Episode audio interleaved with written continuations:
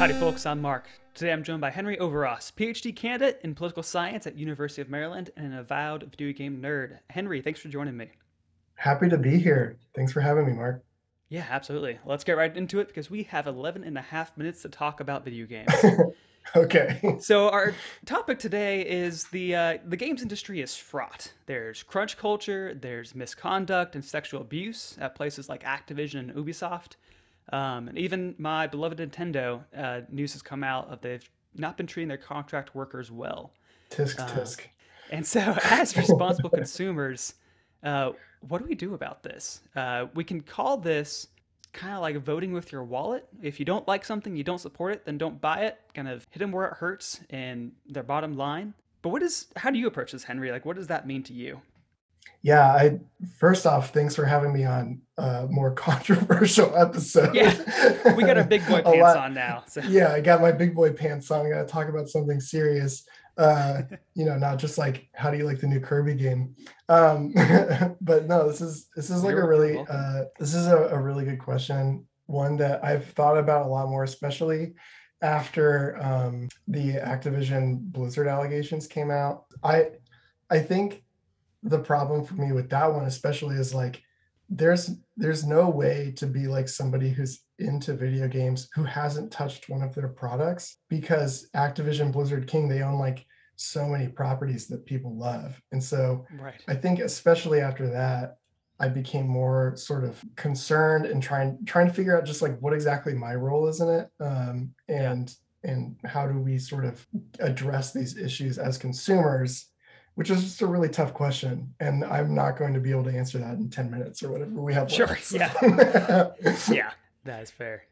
You said voting with your wallet. And I, I will say this like, I've always had trouble with the concept of voting with your wallet. Like, for example, like I've known people who, you know, they don't like Disney um, sure. for one reason or another. Yeah. Um, and it's like, you know, I've had friends or or growing up, I had family saying like, "Oh, we don't go to Disneyland because we don't like Disney," and it's like okay but like i think the economics of it work out where like one family not going to disneyland will not offset the you know thousands hundreds of thousands or millions of people who are interacting with disney stuff every day. Sure. in terms of like the scale of the problem i think that voting with your wallet when it comes to these big companies or whatever it's probably just like a drop in the bucket for them you know? Yeah and that's always been something i've kind of struggled with. I don't know what do you think? Yeah, so it's been an interesting question for me to wrestle with because I feel like a lot of the more problematic companies within the video game industry, I'm not mm-hmm. as interested in the games they make. So like for for those that don't know, like Activision makes Call of Duty, which is one of the maybe the biggest gaming franchise. I think it is the biggest, yeah. It is the biggest one? Right. I think it is, yeah. Yeah, okay, yeah. And Blizzard, tied in with them too, they make World of Warcraft, which is also gigantic. I'm not into either of those. And I, I mentioned mm. Nintendo at the top because of like they've always seemed like this squeaky clean company and like my first video game love. And so it's I felt like I've been immune from having to think about this. Yeah, same. I'm a Nintendo fanboy for sure. Yeah. And I think like you play like Pokemon or you like play Mario and you're like, this is literally like a the video game equivalent of like a children's storybook. it's right. like, yeah. like it's so wholesome so you kind of feel immune to the the issues yeah yeah yeah and like it makes it all the more jarring to kind of hear about these reports of mm-hmm. of contract workers kind of not being given opportunities and feeling like second class citizens so i i'm not really sure because i thought about the question of like where do you personally draw the line with it i'm not sure if i've had to actually wrestle that for myself clearly i don't want to uh, support companies that allow sexual abuse to happen at their workplaces. Yeah. and that's like an easy i draw the line there. Like i'm not gonna not gonna pay for those games. Right. But there is also an element of like what am i helping with that? Like i mm-hmm. um i don't feel like i my decision personally really impacts impacts that that much but it is there's a wave to it and kind of like advocating that like hey this is bad stuff and we like can't support that right. and convincing others to like kind of share that vision of ethical workplaces and just simply being like good people to each other and not abusive. Yeah. I also, part of me wonders because spe- specifically with Activision Blizzard, but also uh, I think this kind of works with Nintendo as well. Like these are multinational companies, right? Like there's Nintendo of America and then there's right. Nintendo Japan. Ubisoft, for example, exists uh, like on almost every continent. Like I think right. they have, you know, like they have like studios here in America and in Canada. They also have some in Europe because they're a French company. And I believe that they also have some in Asia as well. And so it's like not only are you coordinating like working conditions in one country so like in the united states like you can maybe like even go out and, and protest in solidarity with workers who are being mistreated. But that doesn't mean that they're going to you know treat workers in china or in another country the same way. And i think that that also presents an issue of like this is a bigger sort of problem than just like one section of a company mistreating workers. It's like right. Uh you know this is like cross cross national so right that's yeah. tough. And worth noting too this is not limited to just the video game industry. Like this happens no. in many industries worldwide. We can think about it in this particular realm but yeah. I think the other thing i was sort of thinking about and we were talking about this before recording was just like these issues come up with like clothes and food too like right. you know and in some ways like that's significantly more detrimental because we're when we're talking about clothes or food like i'm a political scientist so like study like the the movement of uh, people across countries for like low wage labor in like the chocolate industry or something right. for example. Like that's a huge issue um, and one that requires like legislation right. uh, at, at an international level like multiple countries legislating together. Um, with video games, I think the issue is also about like IP, right? So like they, if a company like owns a specific IP, they ha- essentially have a monopoly on that kind of a game. So like if I want to play Assassin's Creed, I have to buy it from Ubisoft, and so that's the only way that I can interact right. with it. Like I could choose to buy local clothes or clothes that are like thrifted. I can't really do the same thing with a video game that I care about which is why I sort of view the like substitute as um, indie games hmm. and indie developers and trying to support the the growth of that sector as a consumer is probably like a more positive way to view how I could like quote vote with my yeah. wallet, I suppose.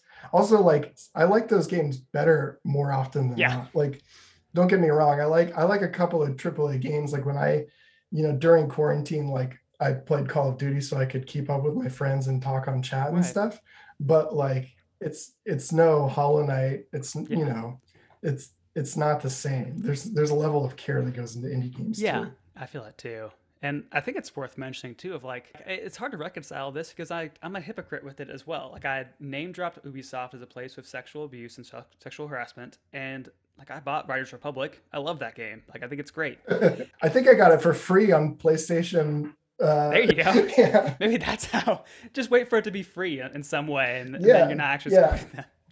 Uh, in another sense too of like how how do you think we reconcile like wanting to support the workers themselves like their developers programmers artists and like the testers who are working on these games and are in these harsh conditions? Like how do we support them without rewarding like mismanagement or executives who allow abuse to happen? Yeah i mean i think that's probably the toughest part of this. So like I think, for example, about like Lego Star Wars as, as a great mm, example mm-hmm. of this, where it's like, did you play the new Lego Star Wars? I haven't, it's, but I really want to. It's it's monstrous, man. I mean, it's it's like a behemoth of a game, which I got it thinking I was just gonna have like this sort of like cute kids game to like play at the end of like a hard yeah. day.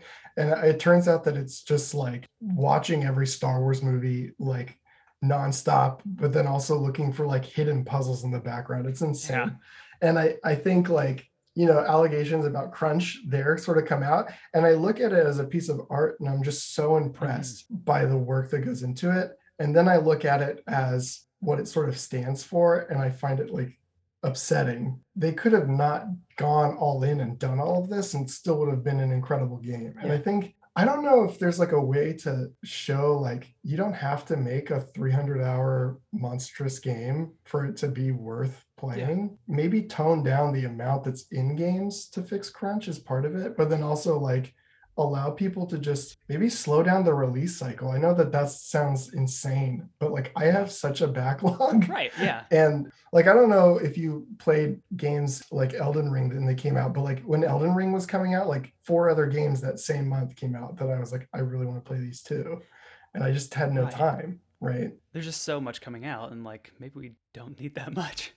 Well, our time is short, about a minute left. So uh, I don't maybe this hasn't been super satisfying if you're listening to this we haven't really given any good answers my final question is no that's it's my fault too and that's part of the problem is like are we doomed like can we do anything about this or will the industry just keep repeating the same mistakes like what do we do i don't I would, I'm actually optimistic, and, and here's why. Okay. I think that this is such a pervasive problem. Even, even the most like avid consumer will eventually slow down and i think that the companies will have to adjust. I also think things like game pass and um, the new playstation system uh, where you can like download games might also change the structure of how these companies operate because they can use old ips for games that people haven't been able to play yeah. and it might slow things down. That's my opinion. I could be wrong but i think the rise of indie games the ability to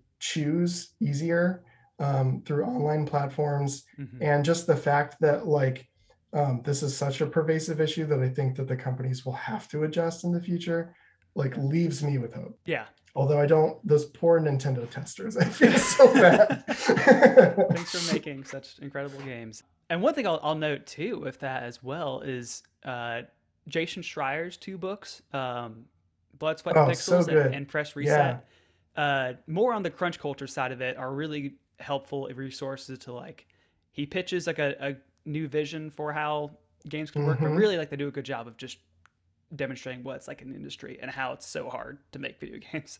I think everybody should read the chapter about stardew valley. I think oh, that's one yeah. of like the coolest man just such a wild story. So good. Yeah. And i think that it, he really does sort of detail the pitfalls of a lot of these companies. And and after reading them i think that you you might come to the same conclusion that like this is not sustainable right or profitable in some ways like it's kind of a dumb business model yeah at least that's the picture he paints in his in his books Sure, right, exactly. Well, Henry, thanks again for joining me. Uh, where else are you out on the internet? You can find me on Twitter, just at Henry Overos. I think that the O is a zero. I don't remember.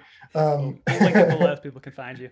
Yeah, um, I don't tweet that much, um, but usually it's either about video games or politics. I'm sorry, but that is like what I do for a living. So you don't have to. Uh, maybe you just mute those words out on your Twitter timeline; those tweets won't show up. But yeah, I'm I'm on Twitter mostly. Well, sounds great. Well, thanks again for joining, and thank everyone for listening in. You can follow us on major podcasting services or on YouTube. You can find us on the proper socials at 11.5 minutes and let us know how do you approach this? Uh, how do you approach voting with your wallet? And that's all the time we have. Bye. Thanks. Bye.